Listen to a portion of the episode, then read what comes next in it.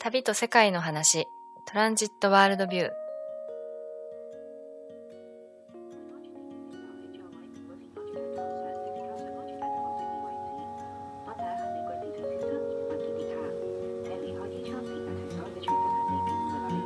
トラベルカルチャーマガジントランジットのポッドキャスト。トランジット制作の裏話やゲストとともに旅や世界にまつわる話をお届けしていきます。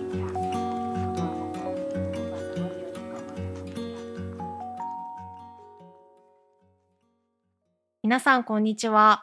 トランジット編集部副編集長の津賀真希です。トランジット最新号不思議で尊い世界の聖地へが2021年12月15日に発売されました。聖地特集の中でも世界の聖地日本の聖地について、えー担当していた、えー私津賀と、えー編集部の佐藤で、えーお届けしたいと思います。よろしくお願いします。お願いします。では前編後編に分けて最初は世界の聖地について後編では日本の聖地について話していきたいと思うんですけれども、はい。えー早速私たちが担当したはい。世界の聖地について、えー佐藤さんと一緒に話していきたいと思います。はい。お願いしおます。願いします。えー私たちの担当した世界の聖地巡礼図解というページなんですけども、その関東でまずは世界五大宗教というのは何だろうと比較するページを私が担当しました。えー世界の五大宗教ここではえユダヤ教、キリスト教、イスラム教、ヒンドゥー教、仏教を取り上げております。その中で、まあ、宗教ごとに巡礼というものが存在していて、えー、津賀さんの方でユダヤ教、キリスト教、イスラム教を担当して、私、佐藤はヒンドゥー教と仏教を担当しました。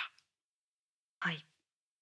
本当にこの最初の世界五大宗教と聖地の4ページで大体の成り立ちと信仰対象と、じゃあ信者数はどれだけ世界に分布しているんだとか代表的な世界の聖地はじゃあどこなんだみたいなことがわかるはい。のですが これすごい大変ですよねでもそうですね。見渡せるのがいいですよね。はいこうそうですね5。つの宗教をやっぱりそのユダヤ教、キリスト教、イスラム教っていうのはヨーロッパを中心に、まあ、各地へ、えー分布していて、ヒンドゥー教、仏教はアジアの、まあ、あの主にアジアで分布している宗教なんですけれども、うんあの成り立ちはもうそれぞれですしやっぱりもう信仰する対象とか信仰の仕方とかうん。教義とかやっぱり全く宗教ごとに違うんですが一つ共通しているのが巡礼ということがあるなと思いましてこの巡礼もやっぱりあの様々でこう並べてみると面白いなと思いました。うん。そうですね。この図解して、は イラストで紹介していってるんですけど、それぞれ、まあ、一番巡礼って聞いて思い浮かべやすいのっうんて、うん。イスラム教のメッカ巡礼とかだと。思うんですけどあとまあキリスト教のサンチャゴうんうん。でコンポステーラの巡礼とかも有名かもしれないですけど、はい。パッとあユダヤ教の巡礼って言われるとそういえばなんだろうとか、うん。これも全然調べるまでわからなかったんですけど、はい。それを聞いていくと指揮者の人に聞いていくと、うんあなるほどユダヤ教のななんでしょうこう神様に対しての信こう信仰の仕方も見えてくるというか、うんうんなかなかその巡礼の方法だけじゃなくてその考え方まで見えてきて面白いなっていうのはありましたね。ユダヤ教と、えーキリスト教とイスラム教を担当した中でどの巡礼が一番興味深かったですか？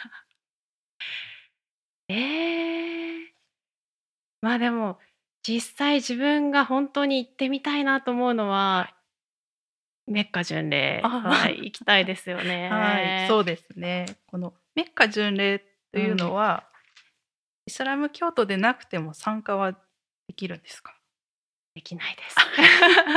やっぱりこのまあ、一番こうメッカ巡礼って何日もかけて実は行くもので、はい。メッカだけじゃなくてその近郊の、うんうん。あのミナとかアラファートって呼ばれるムズダリファーとかって呼ばれる街をこう点々とうん。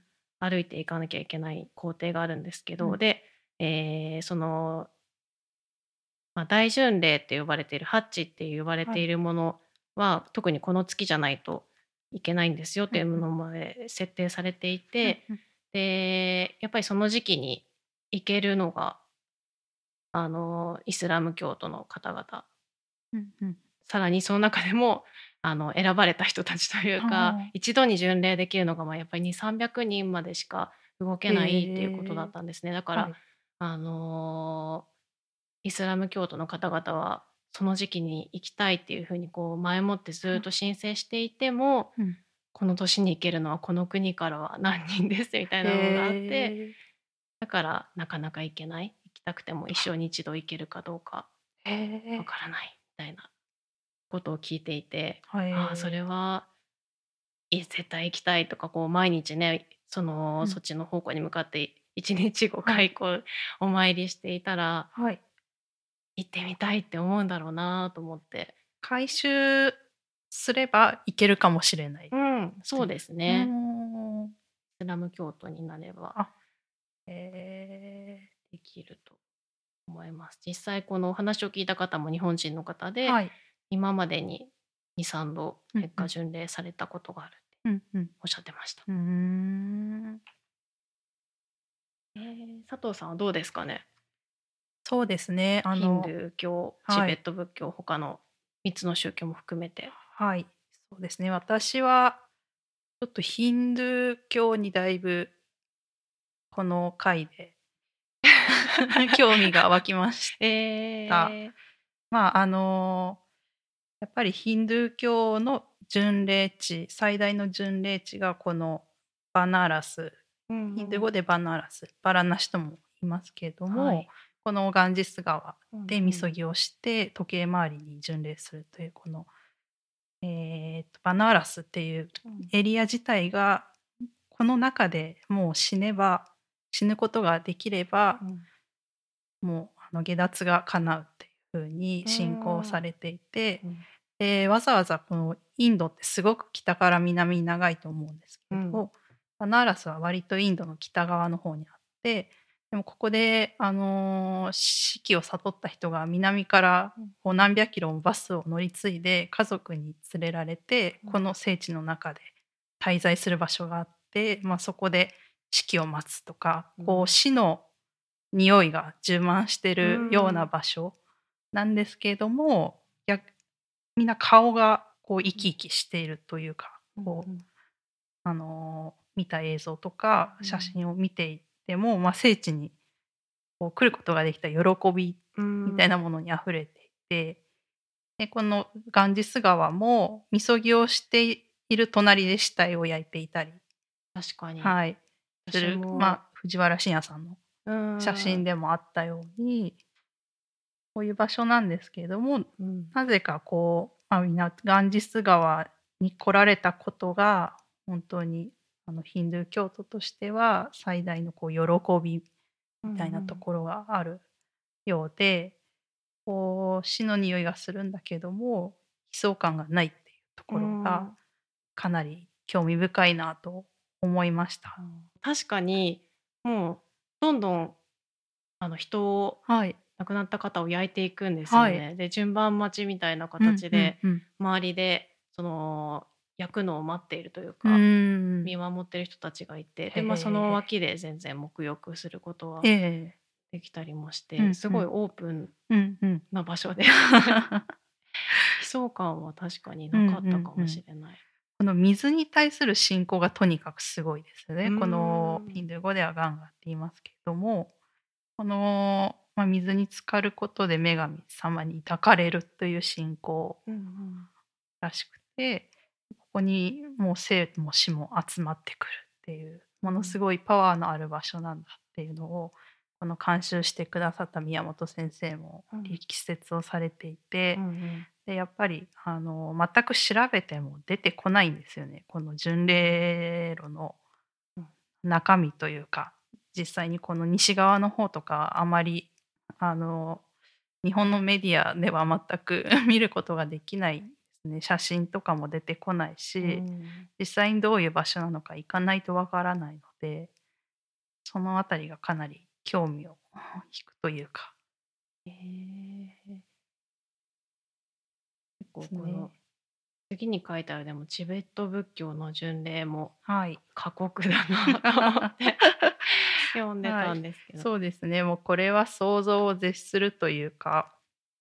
私ももともとあの大学では仏教を学んでいたので、うん。仏教についてはあの一般よりは一般の学科よりは詳しいかと思っていたんですが五大五体統治で巡礼をするっていうことがどんなことかっていうのは知らなくてでチベット仏教っていうのは仏教の中でもだいぶ敬虔な信者が多いうんうん。宗教で日本の仏教とはまるで何て言うんですかね強度が違うというかうん。あのに2,000キロ3,000キロを五体統治ってまあこう地面に頭をつけてうん。一番丁寧なこそうです。最お高参りというか、はい。うん。最高の巡礼法なんですけどもこれをまあ本当にシャクトリムシぐらいのうん距離でしか進めないような巡礼法を2,000キロ3,000キロかけてラサを目指すっていう巡礼法があるみたいで、この映画ありましたよね。すごい見たいなと思ってて。そうなんです。そうなん。です、映画も今あのどこでも見ることができないんですよね、うん、そうなんだ。そうなんです。うん。私もしようとして見たいなと思ったんですけど、うん。なかなか見る機会を逸してしまっていて本当にちょっと全容がもう昔チベットに行ったことのある先生から聞いたりして何とか絵に起こしたんですけれどもこの五体統治っていうのは1万回うん最低1万回が良しとされていて、うん。やればやるほどいいという。このルートとしては、うん。カイラスの山をはい、目指して、その周りをさらに回る。あ。だっけ、これはあのどこから始めてもうん。よくて、うんうん。最後にラサを目指すっていうのが、うん。ラサっていうのがチベット仏教の最大の聖域なので、そこにあの観音様がいる場所っていうのが、うん。まあ、ラサなのであの自分の故郷から巡礼をする人もいるしうんうん。一番敬虔な場合だとカイラース山っていうのもチベット仏教でも聖地とされているので、うんそこをまず巡礼してからチベット全土を五体統治で回るという人もいるみたい。この図解でははい。5年かけて、はい。回ったみたいに説明されてるんですけど、はい。何年もかけてやるものなんですかね？そうですね。何年もかけて あのそういうキャラバンみたいなお付きの人をつけることもできるみたいなあ食料を持って歩く人だったり、うん。宿をあの道中で手配してくれる人だーったり、うんうんなのですごい大家族で巡礼してる人とかもいるんですけどただ五体統治のその代理っていうのはできないうんみたいであくまで本人が五体統治をしていくっていうのが決まりうんみたいです。うん5年間仕事はどうしてるんですか？仕事はしてないと思う。過酷ですねはい。お金をじゃあちゃんと蓄えて そうですいね。かなきゃいけない。ただこの五体統治ってあの決まりが厳密にあるわけではなくて、うん自発的にやってるっていうのがすごいチベット仏教の特徴というかうんこうなん一生のうちにしなければいけないとかうんあの僧侶でにならない限りは、うんその一般の人が一生のうちにこれをしなければいけないとかこの距離をあのご体統治しなければいけないっていうのは一切なくて、うん。そういうものがない中で数千キロをご体統治で目指す人がたくさんいる。うん。っていうところがすごくチベット仏教の不思議なところうんうん。ではあります。なるほど。イスラム教だと一応こう義務に定められてうん。いたりもしますもんね。はいまあもちろんその経済的とか身体的に難しかったら、うんうん。あのやらなくてもいいですよっていうような過去書きはイスラム教はあると思うんですけど、うん、自発的にそうなんです。みんな目指す。はい、うん。そうですね。まあヒンドゥー教はこのバナーラスの中で死を迎えることとかここを訪れると下脱ができるっていう信仰でみんな訪れてると思うんですけど、うんうんそういったものもチベット仏教のこの五体統治には特にうん一般のあの教徒に関しては定められてはいないうんというところです。いろいろ宗教によって巡礼の捉え方が違くてそうですね。面白いですよね。はい。キリスト教の巡礼もうんまあそこまで多分、あのー教義の中でこう義務ですっていうふううんうんに定められているわけではなくて、はい。まあ、サンサンティアゴ・コンポステーラに関しても、うんうん。今はあのーまあ、信者の方ももちろんいらっしゃるしこうスピリチュアルな体験をしたいからとか、うんうん。あのもう少しこうツーリズム的なうんうん。目的で参加される方もたくさんいらっしゃってうんっていうふうに、原稿でもそうですね取材原稿もして、はい。実。際に歩いてもらっていたりもするので、うん。そのあたりは読んでいくとわかるかなとうんうん思います。そうですよね。特にその信者キリスト教徒でなくてもこれは参加できる巡礼路なん。ですよね。そうですね。楽しみといえばバルっていう美食。いやでもお話聞いてたら、はい。そうたくさん歩くからね、うんその分お腹もすくし、うんうん。あのご飯がすごい美味しく感じられて。うーん。いいなっていうのはなんかその身体的なうんうんものなんだよっていうのはイスラム教の方もおっしゃってたんですけど、うん。なんか巡礼にしても、はい。毎日のこうお参りお祈りうん。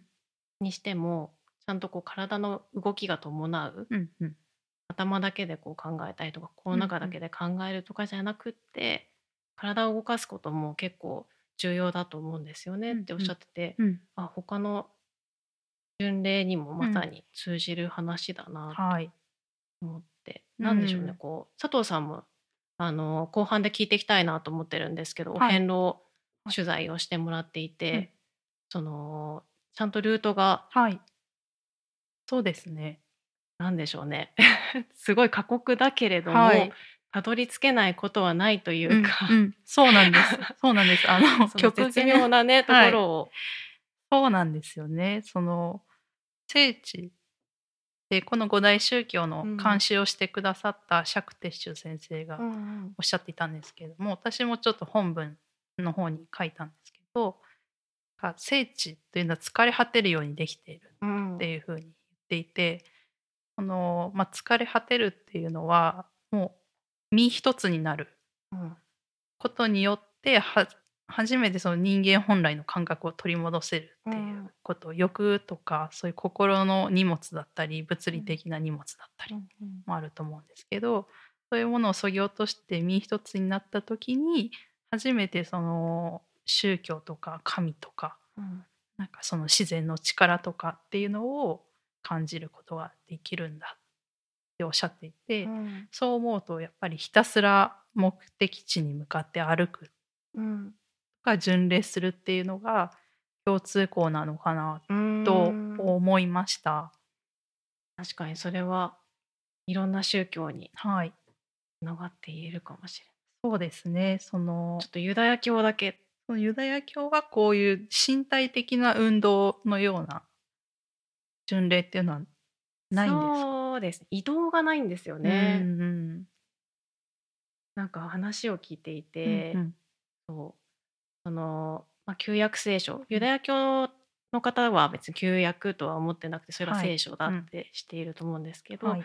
その聖書にまつわるこうお話を自分たちで再現しながら、うんあの時は先祖たちは大変な思いをして、うんうん。そしてその苦労があって今自分はここにいるんだぞみたいなものを、それが自分たちのルーツなんだみたいなものをうんうん。思い出すためのお祭り、うん。巡礼祭はい。っていうのが3つあるんですよってうんうんうん。おっしゃってて、だから移動するわけではないんですよね。うんあの自分たち家族とかうんうん。あの仲間たちでできること。うん。その日にこういうものを食べましょうとか、うん。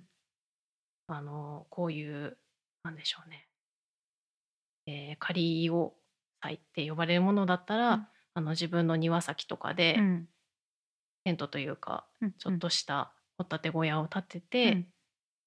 あの昔荒野をはい。先祖たちは、こうやって雨雨風をしのいで渡ってきたんだなうんみたいなものを忍ぶ。うん。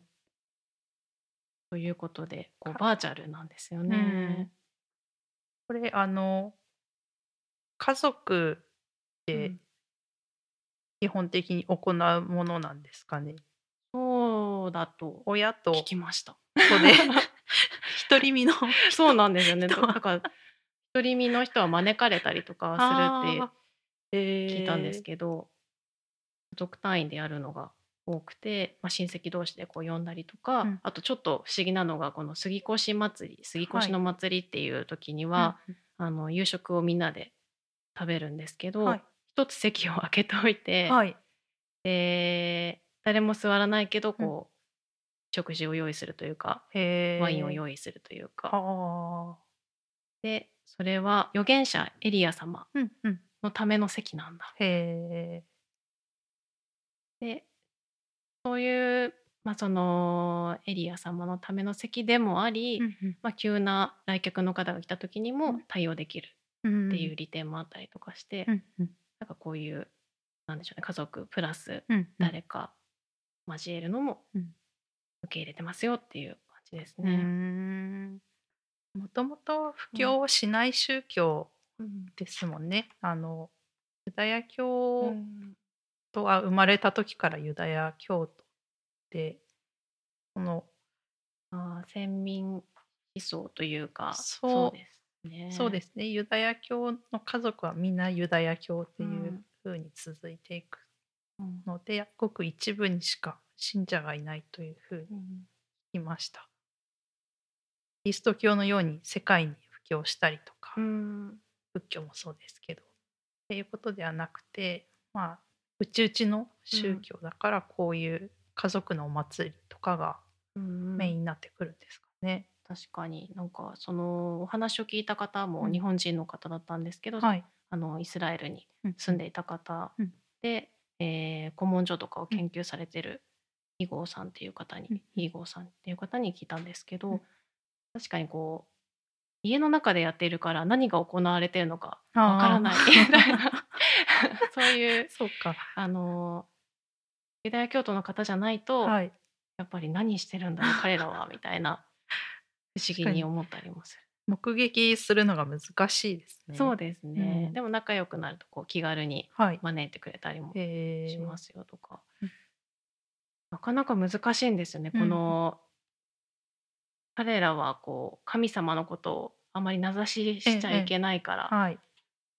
ヤファウェと言ったり、アドナイと言ったりとかするけれども、うん。やっぱりそんなに経験な方は本当にそうですね。名前を言わない、うん。そうです。ヘブライ語でこう存在するっていう意味だったりするけれども、それについてもなんかこう確かなことを 言わなくて はい。例のあの人みたいな。そうですね。っていうのがなかなか面白いうん、秘密めいてて面白いですよね。だからうんこうどこにでも存在するみたいなはい。意味もあったりするから、まあ、特定の場所をお参りししなくてもいいんですよみたいな、うん。すぐそこに神様はいらっしゃるうんっていう考えなのかもしれないですねみたいなうんうんおっしゃってました。このあの実際の聖地というのが嘆きの壁になるんですか？このユダヤ教そうですねの聖地といえば。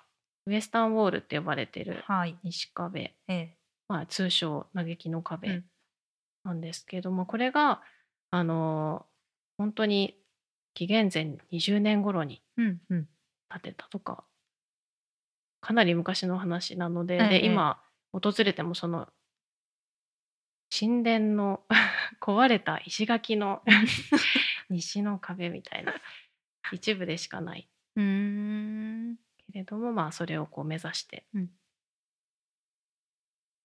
訪れる信者の方は訪れている。うんということでしたね。うんそんないろんな巡礼いがろんな巡礼です。あるのだなぁと。はい。大きなこのうん五大宗教の違いというか、うんユダヤ教とキリスト教と、まあ、イスラム教に関して言えば一神教、うんまあ、あの唯一の神を信仰するというものがあってこの神を信仰することが最大のなんというかあの信者の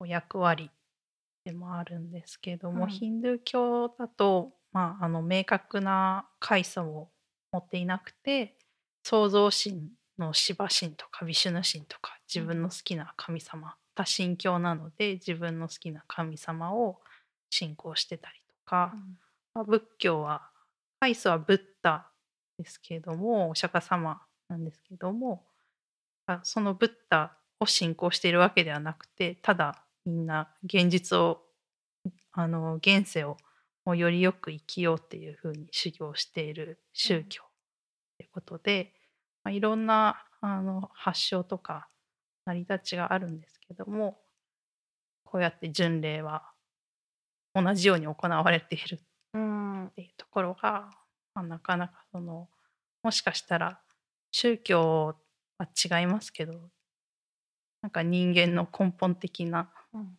欲求って共通しているのかなってちょっと思いました。うんあ巡礼をしたくなるというか。うん、信仰対象にも向かいたくなる。そうですね。なんかそういうものを持っておくためにうん。宗教っていうものはあるのかなってちょっと思いました。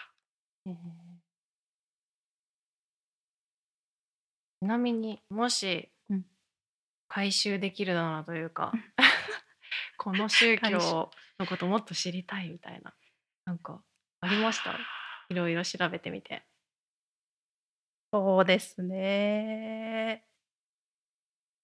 やっぱり、まあ、日本仏教がいいです。え その五体統治もちょっと体力的に 厳しそうだしヨーロッパのこの教会とか行くとちょっとパイプオルガンの音とかすごい悲しく聞こえてきたり、こう日本の仏像とかを目の前にするとすごい安心するんですね。木の感じとかあの暗さとか、うんうんうん。お線香の匂いとかそういうものにの中で生まれ育ったからうん。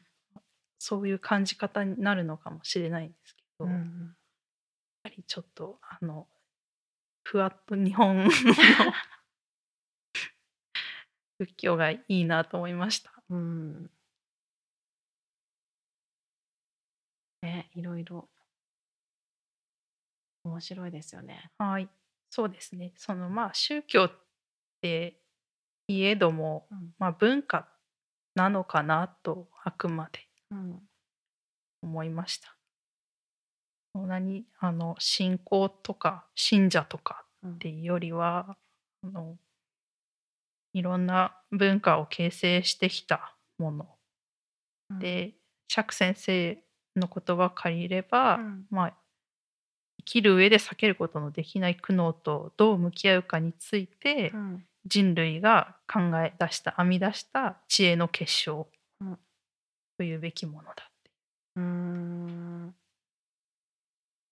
なるほど。じゃあこれだこれからどれだけこう科学が進んでいったとしても、うん。テクノロジーが発展いしていったとしても、うん。それでも解決できない。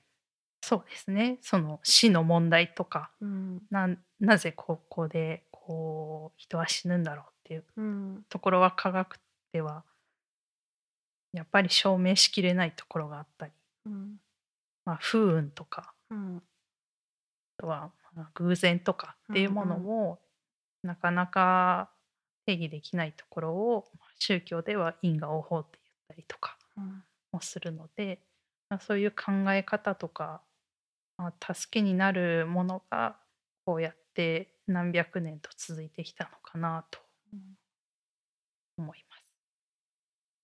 はい、というわけで、えー、と今はあのー駆け足で五大宗教ユダヤ教キリスト教イスラム教ヒンドゥー教仏教についてあの佐藤さんと津賀で話していきましたがあのまだまだ、えー紹介しきれてない例えばケルトについてとかあの北米のネイティブアメリカについてだったり、えーいろいろ盛りだくさんで紹介しているので、えー世界の宗教についてはそれを見ていただけたらと思います。はい本当になんかいろいろな、あのー信仰対象があったりとか、はこういうもの、えーこういう生き方があったりとかっていうのがやっていてはい。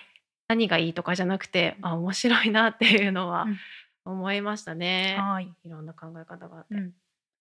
そうですね、うん世界中宗教が人がいるところには宗教があるっていうのは分かりますね。うんと聖地があるっていうのが。うーんそうですね聖地の成り立ちについても、なかなか地理的に考えてみたりとかしているページもあるので、はいぜひ読んでください。はい。というわけで、えー引き続き日本の聖地について、はい次回は語っていきたいと思いますのでよろしくお願いいたします。